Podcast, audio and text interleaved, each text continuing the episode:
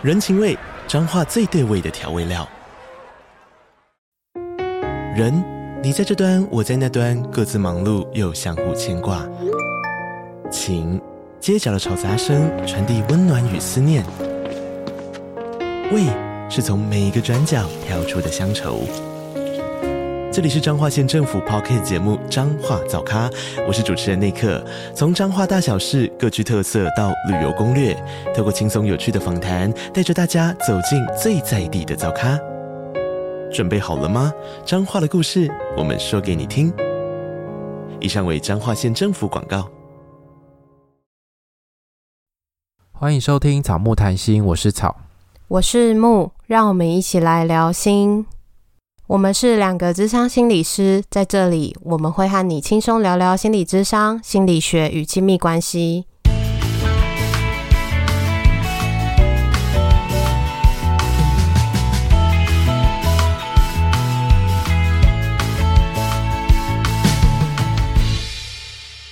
本集音乐由 OU Music 提供。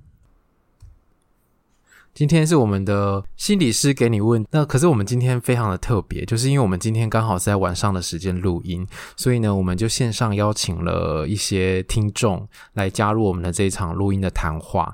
那因为这一场是要。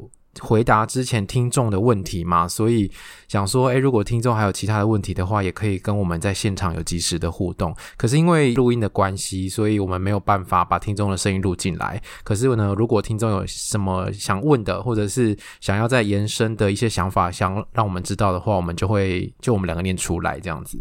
没错，而且今天是非常临时，我们应该是下午的时候讨论吧，然后就想说，IG 问看看听众有没有兴趣。结果还不少人有兴趣，人数比我们想象中的多。现在扣掉我们两个，应该是有十八个人。对，所以其实闲人蛮多的。这样讲人家 没有，我觉得是因为晚上，我们是现在是七点四十六分，我们原本是约七点半，所以大家可能就是比较这时间比较有空。对啊，因为我其实平常都是在平日白天时间录音，所以可能大家不一定能够参与我们的录音，所以今天算是很特别。而且大家现在参加的这些人，到时候剪辑完还是要去听哦，我们要这边听完，然后就没有听剪辑完的，这样我们就会少了一些收听量。对，我就把你们灭口，这些名字我都记着。我们这这周原本是在想说要不要停更的，因为吵。好像最近比较忙，因为家里的事情，所以就可能没有办法录音。然后就想说，好吧，如果你真的没有办法录音，我就想说，那我是不是要来自己录？但是我自己录的动机其实也没有很强。可是其实我的大纲已经写完了。诶，你是说你今今天讲的那个主题本来是你要自己录哦？对啊。我以为你要找我录诶，然后我想说，哦，好，那我就是完全没准备了，就跟你一起录好了。我我都可以啊，你要跟我一起录，我也可以啊。反正就是我讲讲完之后，你其实也可以分享你的看法。就像你自己单口录的时候，我就会觉得我在听的时候也会想跟你对话一样。呃，对对对，会有那种感觉。对，然后可能你在讲什么，我就很想回你，这样就仿佛是我们两个在聊天，就很想加入。就是我觉得听别人的 podcast 有时候也会想这样子，但没有人可以对话，所以。今天在场的大家就还不错，大家有有想有想说话都可以说，我们会回你，或者是其他听众也会回你。没错，好，然后我们今天目前准备了五题，然后我们根本就还没开始录，听众已经又多问了两题。好，那我们没关系，我们就先从我们的 rundown 开始，然后如果有等一下大家有想到相关的话，我们也会一并回复这样子。好。那第一个问题呢，是心理师会不会有可能不小心给出什么具体的建议，而影响个案的决定？我觉得通常给建议的话，不会是不小心，会是跟他讨论或者是评估之后，会再提供给他，不会是那种就是可能像平常聊天一样，就说你就分手啊。他就这么烂，你为什么还要继续跟他在一起？不会这样去给他建议，会问他说：“那你有没有想过各种的可能？然后如果这些可能，你会怎么样去想这些可能，或者是这些可能你的担心是什么？”嗯，没错，我我觉得他这个问题里面有三个成分要分开来看诶。第一个是不小心，然后第二个是给建议，然后第三个是要影响个案的决定。你好像就是很真的是中文系在拆解那个句子，是不是？是不是？它只有三个成分哦。我觉得就是不小心的话，基本上应该是几率非常低啦。因为通常我们要给建议，真的是会根据我们的理论，或者是根据我们的实务经验。那个通常给的建议是想过的，而且知道给了这个建议之后会对个案造成什么影响。然后如果是朝着比较好的影响发展，我们可能会给建议。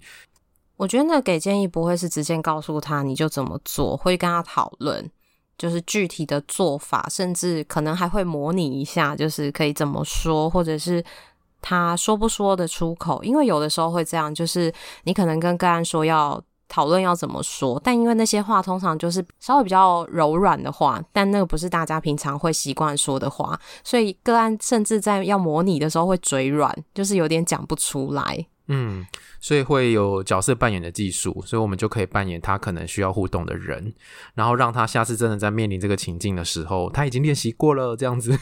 对，不然。有的时候要讲一些话，真的是会嘴软诶，你会觉得心里别扭，不是那个话很难讲，是你自己心里会觉得奶牛的那种，很不自在。然后我觉得有时候可能也会看理论取向不一样，给建议的做法可能会不同。像是我比较常用的学派呢，它就是会给很具体的建议，比如说。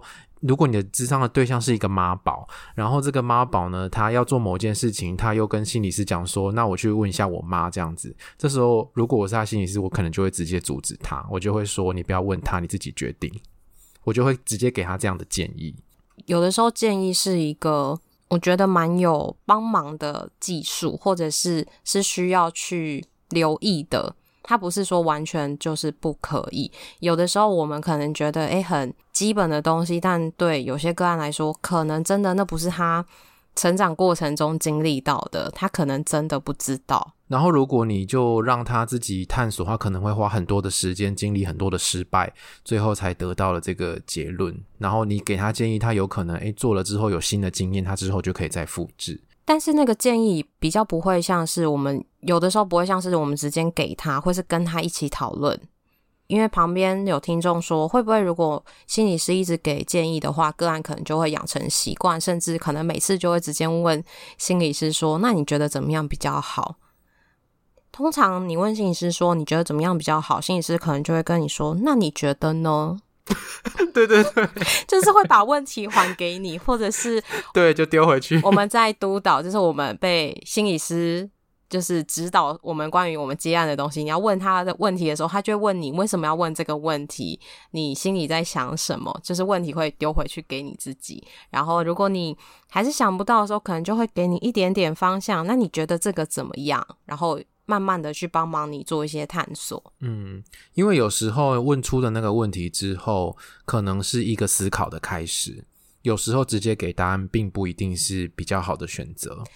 然后像是刚刚听众有说，就是有可能会形成习惯嘛？我觉得的确有可能，因为你如果每次不知道怎么办都问心理师，有可能就会减少自己思考跟自己做决定的那个机会，所以久而久之可能真的会变成依赖。所以如果我们在咨商过程中有看到这样子的现象的时候，我们可能就会一直把问题丢回去给他。有的时候不是他没有解决问题的方式，而是一种。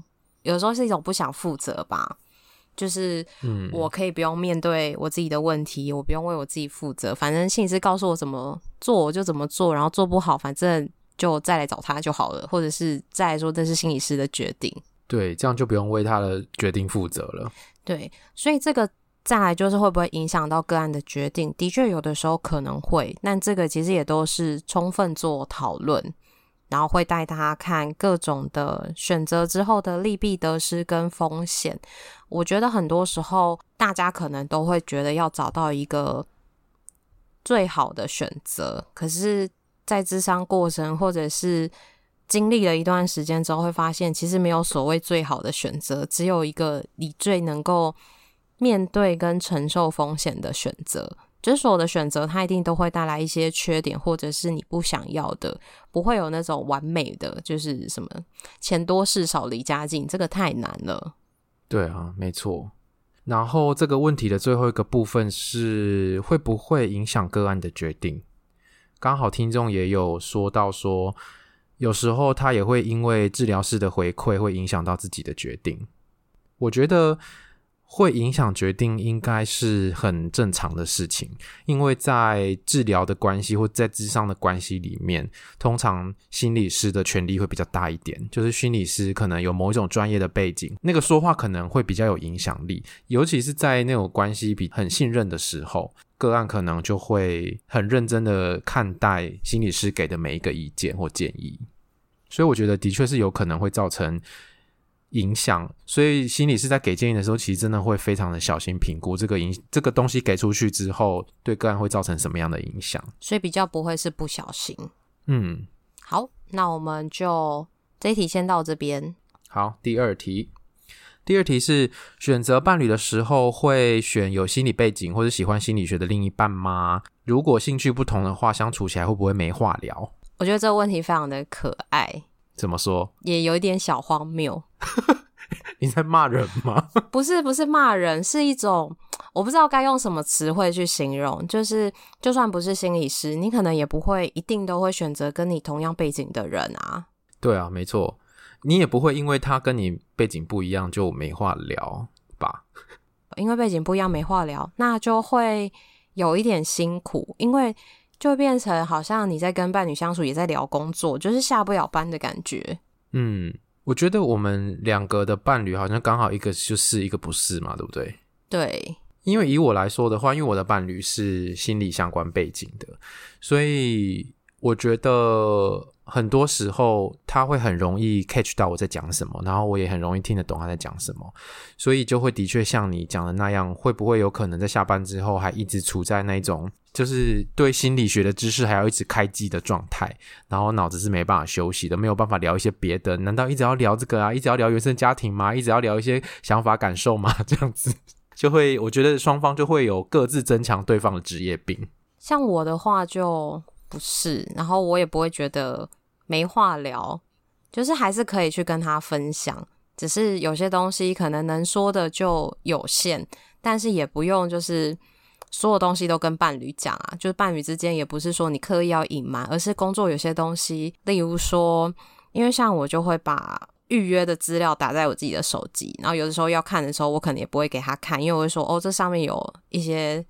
呃，名字什么的，然后他就会觉得说，我又不认识他们，可是你就会知道，这不是你认不认识他们的问题，这就是一个，你就是想帮他们保密，你自己好像也会比较自在，就所以不给他们看，有些东西可能就会需要多说几次。然后像我有时候就会呛他，他就会说：“你不是那什么心理咨询师？”我是说，谁在那边跟你咨询师交往多久了？就是咨商师，不要在那边咨询师。然后他就会说：“ 那你觉得我的工作那内容在做什么？你就说给我听啊！你也不是说不出来。”然后我就闭嘴这样。哦，他好呛哦。对，但就也还好，不会觉得说一定要同样领域才有很多话聊。就有些东西还是可以聊，而且不一定真的要跟伴侣聊啊。你可以跟你的同事聊，你可以跟你的朋友聊。对啊，就是你们之间应该会有一些共同的话题，但是未必要跟工作的领域有关。对，所以有些东西会跟他说，但有些就不会说。例如，可能就会说。智商在干嘛，或者是工作形态在干嘛？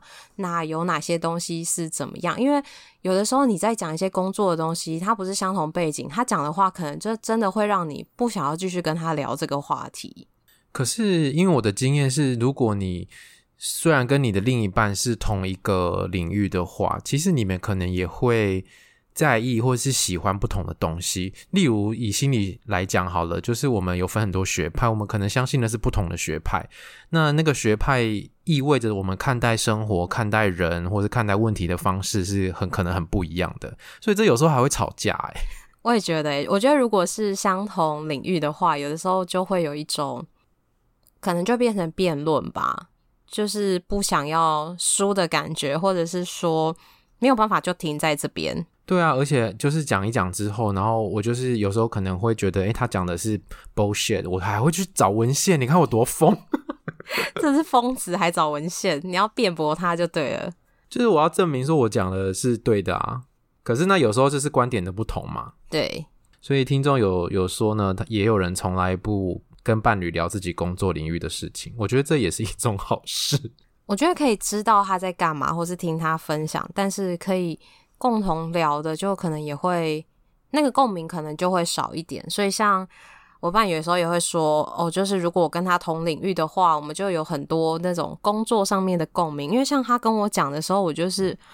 无感，我就是只是一个听过去哦，好好，就是发生这件事哦，或者是你工作就是会遇到什么事情，就这样子的感觉，不会像可能同领域的，嗯、可能可以有一些一起有一些情绪起伏啊，然后非常的能够同理他，没有办法。所以我觉得是不是同领域的，可能就有一些好处，也有一些坏处，看你想要怎么选。而很多时候你在挑伴侣的时候，可能。也未必会考量到他跟你是不是同领域的人，对，应该会考虑到能不能跟他相处，有没有话聊。没错。好，然后下一题，可能爱上精神疾病的患者吗？然后他挂号写的是别人心理师的个案，意思就是说不是自己的个案，没有双重关系。嗯，这个问题很专业，这个听众很专业。没错，我觉得可能要看是哪种精神疾患，因为精神疾患其实有分很多种。然后我觉得对我来说倒是没有特别觉得有没有可能，就是你在跟这个人相处的时候，好像如果你觉得是可以相处的，他也没有让你觉得那些比较不 OK 的地方，好像自动就会有一种无形之中潜意识过滤掉可能是精神疾患的可能。所以我觉得应该是那个特质比较重要，对不对？或者是相处的感觉吧，因为有的时候你不一定知道这个人是不是精神疾病，可是你跟他相处，你可能会觉得怪怪的。然后那个怪怪的，可能就我们来说，我们可能就会想他是不是有哪一些状况。但是我觉得，如果是这样的话，可能对我来说，我可能自己就会先去想，我是不是能够去成为那个陪伴他的角色，就是要跟他在一起的话，我可能会去先去想这个问题，我可能就不是。觉得说哦，我喜欢就要在一起，对，可能要评估一下自己适不适合，以及有没有能力承担。当他有状况的时候，你还是可以跟他好好过生活。因为这样可能才不会未来就会想说，那我当初如果多想一点，就不会怎么样。可是当初我自己已经先想好了，我愿意做这个承担，我愿意承担这个角色。我觉得很多时候对我来说，应该就跟你一开始讲的一样，就是。那个感觉或是那个特质其实比较重要，因为其实很多人也会在相处一阵子之后才发现，或者你结婚之后才发现对方可能是某一种精神疾病，或者是他可能后来才生病，也是有可能的。那难道你就要抛弃他吗？好像也不能这样啊，就是如果你还是喜欢他，是也也也可以啦，也没有说不能离开啊。应该有些人也是会这样，就是可能真的是自己没有办法负荷，或者是自己真的不知道怎么办，然后就觉得没有办法继续相处。我觉得精神疾病不是一个非常，嗯、呃，就是不能够进入恋爱关系的那种问题。就像你也不会说，嗯、呃，那我不想跟糖尿病的人交往，我不想跟高血压的人交往，因为他有一天可能会猝死，这样子，通常也不会这样吧？对啊。然后有人说，他觉得我的界限很分明，是先天还是练习？我觉得。我我也没有到界限很分明，常常在心里面很纠结这样。然后在讲挑伴侣这件事情，我也没有办法很认真的回答大家，因为我已经很久没有在挑伴侣了，这一切都是想象。已经交往很久，很很久没有换对象，所以没有办法依照自己最近的状况来回答大家。但是确实界限这件事情是可以可以练习的，而且。他，因为他也是人跟人之间中间的东西嘛，他不是属于你，或是属于他，他是中间的，所以其实也要看对方是谁。然后有听众说，朋友说有精神疾病，然后就会把别人吓跑。但是我也听过有一些是，呃，对方知道你有，但是还是愿意陪伴你的人，所以会不会吓跑？可能就如果他会吓跑，那早一点吓跑会不会也没关系？就是至少先过了第一关。如果你讲了，然后别人就跑了，那其实人家可能也没有那么认识你，或者是没有那么了解你，知道你可能生病的时候是什么状态，以及他们会真的对他们有产生什么实质的影响吗？我就觉得这个东西很多时候是一种刻板印象或者偏见。但是这个的确不会是在择偶的时候直接被纳入做考量的一个算是重要的项目吗？另外一方面，我觉得如果会在意也没有关系，就事先讲就好了。就是你要讲清楚，就你不是就是继续交往，然后某一天，呃，你觉得没有办法，或者是你自己就做了决定，觉得想要结束这段关系，或是你觉得关系走不下去，然后不知道该怎么说，就拿精神疾病这个来当做借口。我觉得这反而是我觉得比较不 OK 的。就是如果对自己的疾病的状况很了解，然后可以告诉对方自己可能会有什么样的状况，那对方可以做些什么，其实一切还是可以如常这样子。就像你可能糖尿病，你可能需要打胰岛素，你可能需要天天打，啊，你就让对方知道说你每天的某一个时段你就是需要打胰岛素，你不能干嘛干嘛这样子，不就这样子吗？像我想，我觉得你想讲的就是，它就像是一个生理的疾病，然后就是跟这个状态去共处，然后去。磨合，就算不是精神疾病，一般的人发疯起来、吵架起来，可能也跟疯子差不多，就是很失控的那种 感觉。对啊，就不是只有精神疾病可能会像想的那样，啊、就是大家在吵架的时候失去理智的时候，可能你自己也会觉得自己很像疯子。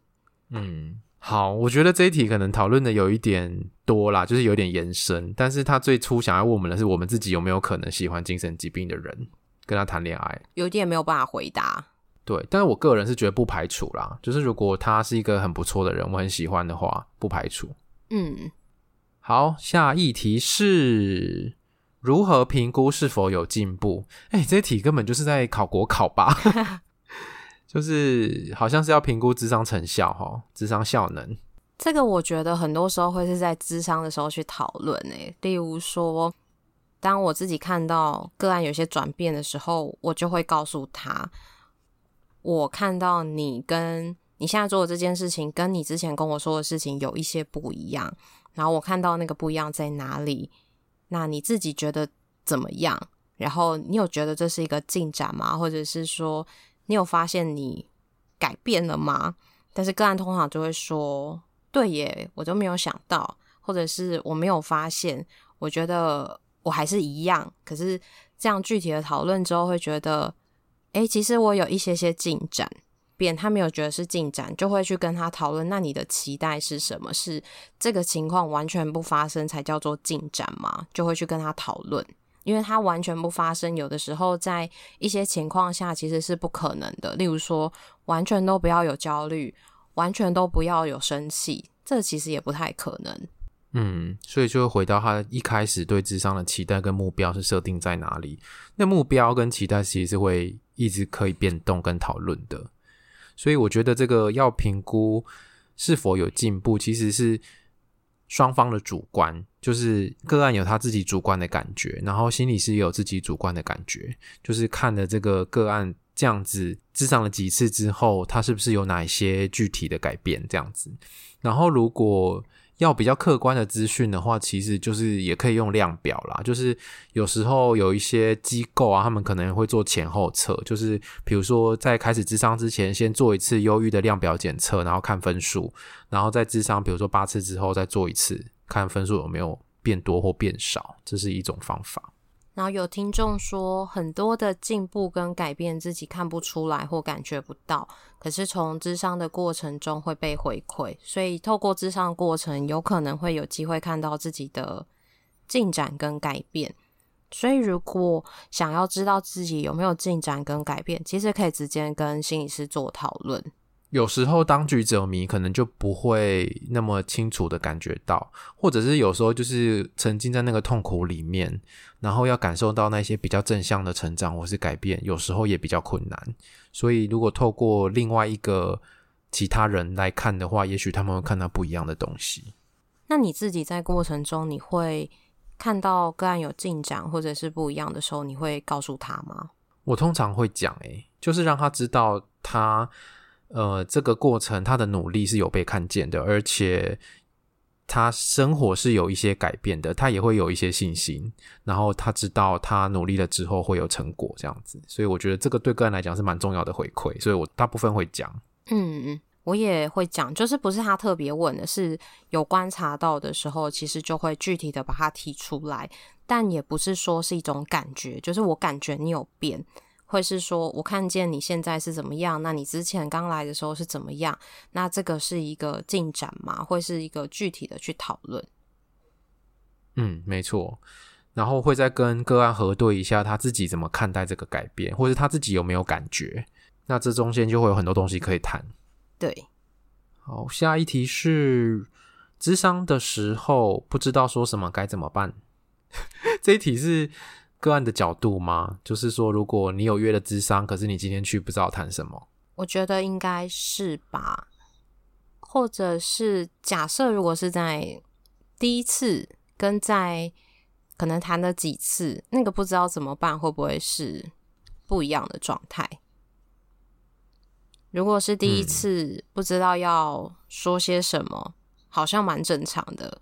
有些人可能知道智商会怎么进行，那有些人可能不知道，或者是我不知道要从何说起，是要从我小时候开始说吗？还是从我最近开始说？对。我觉得智商会有一个主轴吧，就是他一开始来会有一个主诉的问题，那那个主诉的问题可能就会顺着他，然后一直延伸的讨论下去。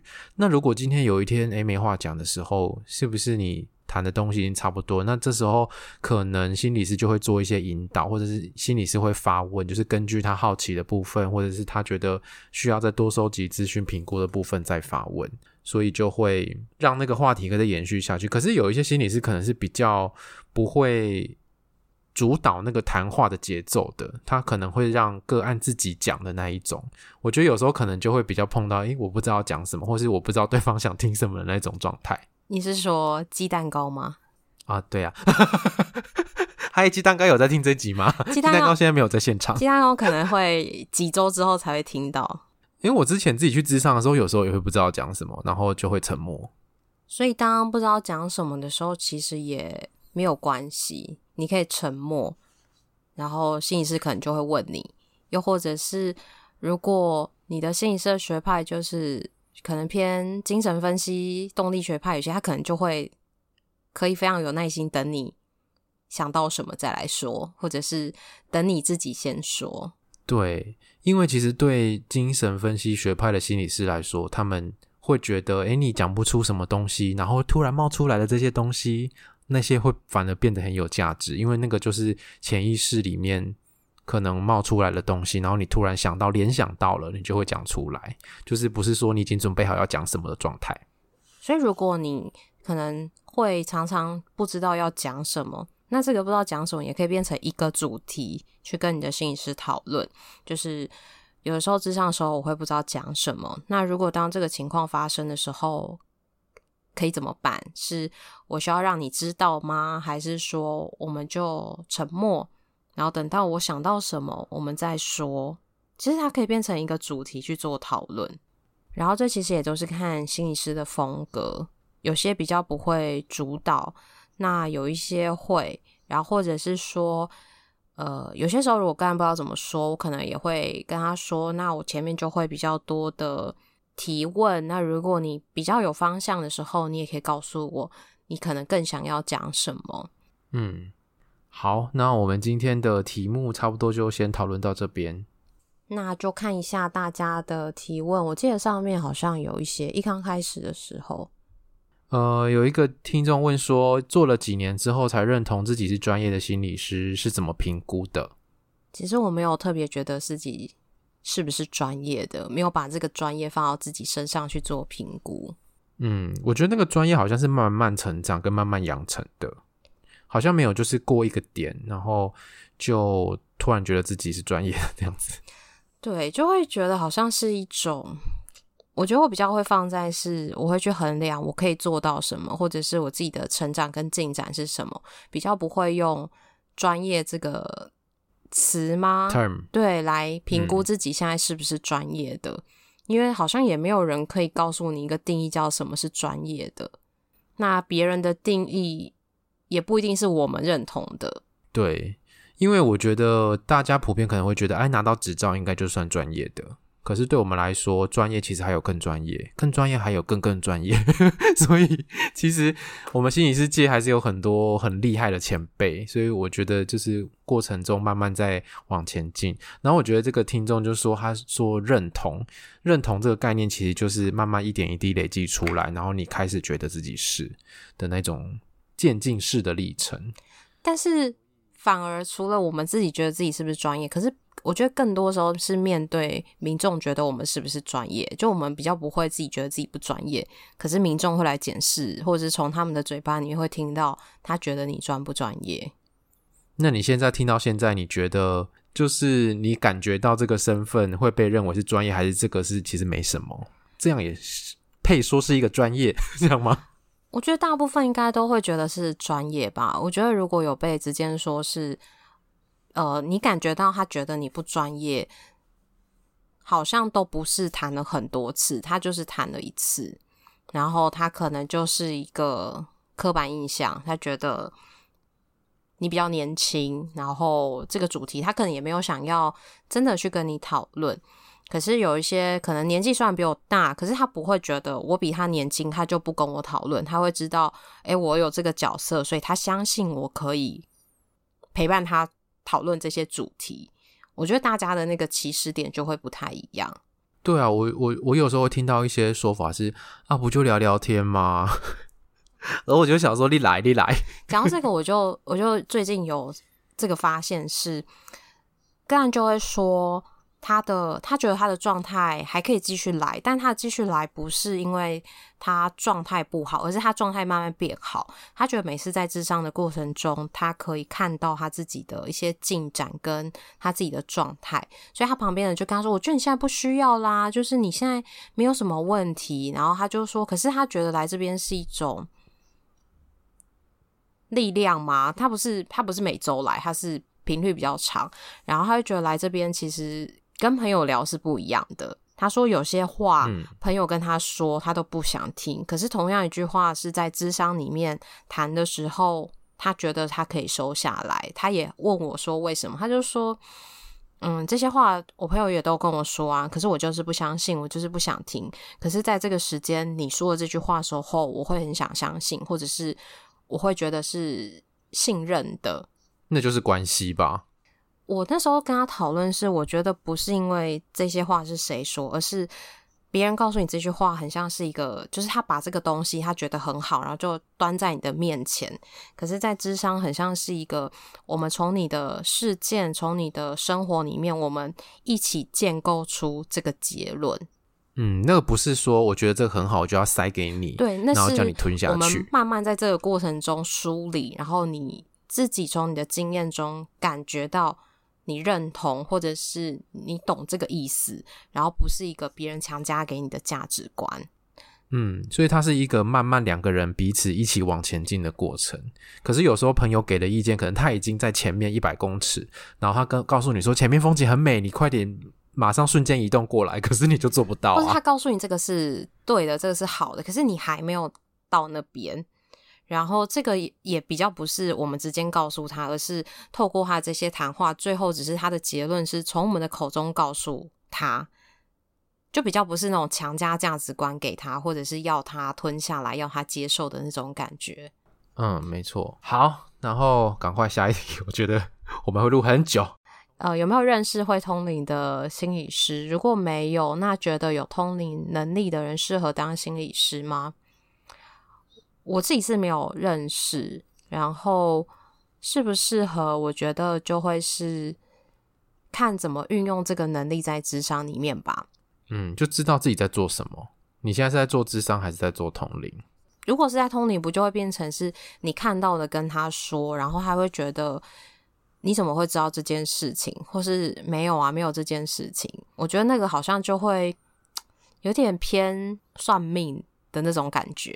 就很像你刚刚、嗯，或者是他就跟你说，你妈妈想跟你说什么，妈妈已经过世了，这样子，这样那就很像你刚刚讲的，就是他是站在一个比你看的更多的位置去告诉你一些事情，不是站在你的旁边跟着你一起去探索跟摸索的那个过程。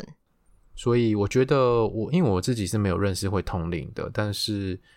会通灵好像蛮酷的，然后我觉得自己知道在做什么才是最重要的。可是如果就那些说法，他会觉得说：“哎，你带来这个天赋，可是你其实会需要有更多的责任或者是什么去面对这件事情。”就是那种戏剧不是这样演嘛？就是你看到，但是你可能也不能介入太多别人的命运，不然你可能会招来什么影响之类的。对，就要跟他收一块钱啊。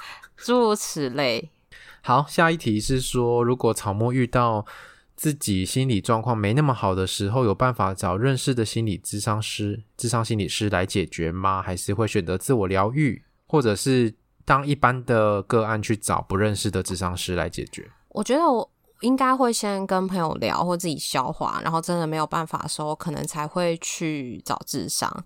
但是找智商的时候，我觉得就像这个听众写的一样，我就不会特别说自己的职业，因为我觉得如果我的个案是同行的来咨商，我自己心里也会觉得有点压力。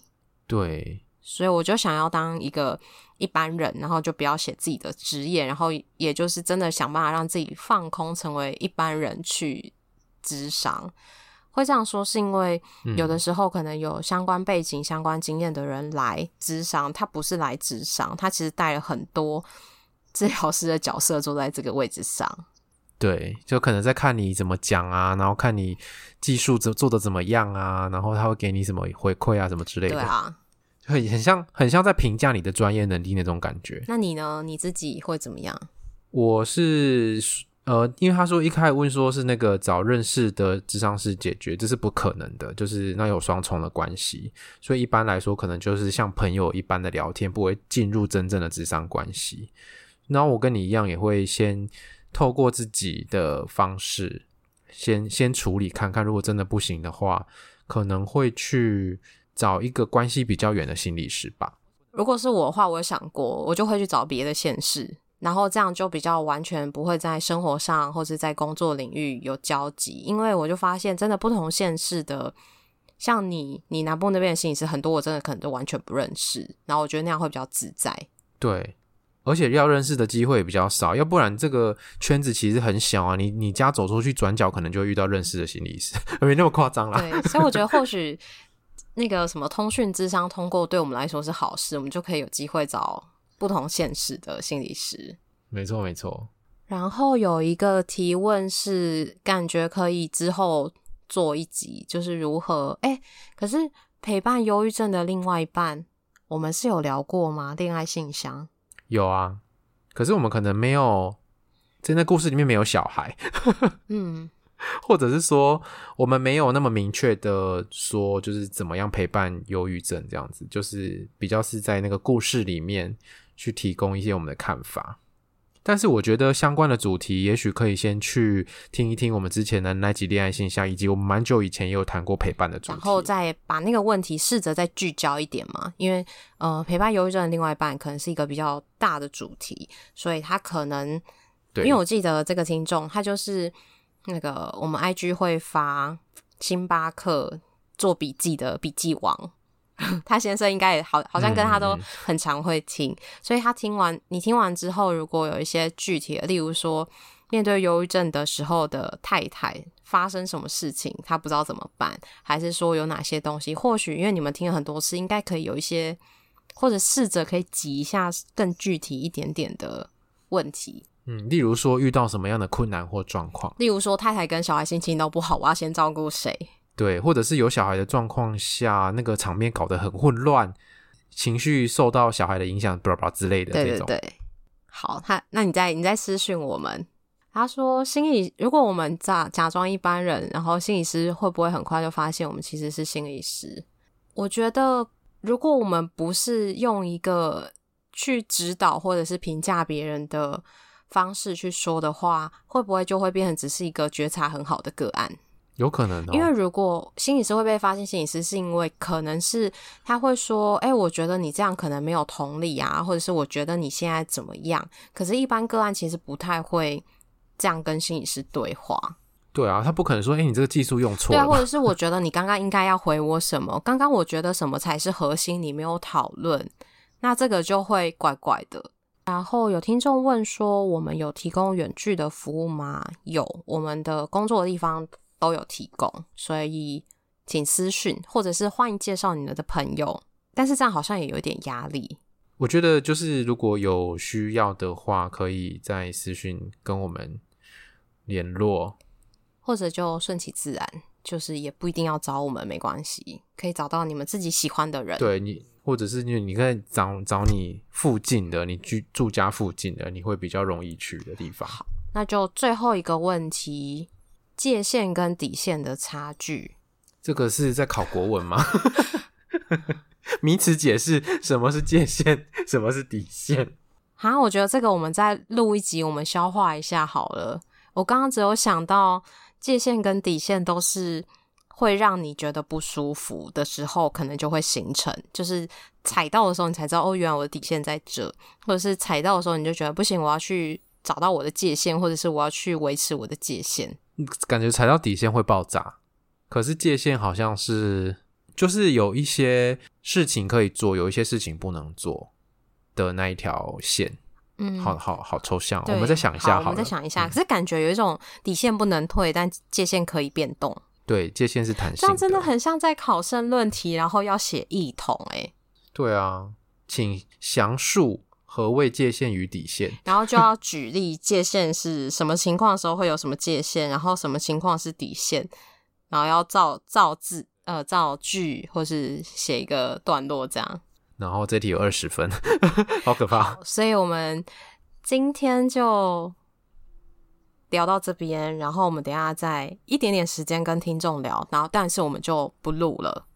所以如果你很想要参加的话，就是要 follow 我们的 IG，不然你就跟不到。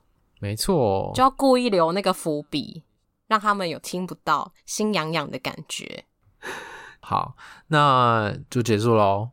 如果你喜欢我们节目的话，想支持我们创作更多好的内容，请记得到各大平台给我们五颗星的支持，也欢迎来留言，也欢迎追踪我们的 IG 跟 FB 粉专，我们在上面跟大家互动。IG 记得要看现实动态哦，因为其实我们的 IG 就是也没有发什么，我们的文章就只是我们的新的节目上架，我们比较会在 IG 现实动态跟大家互动。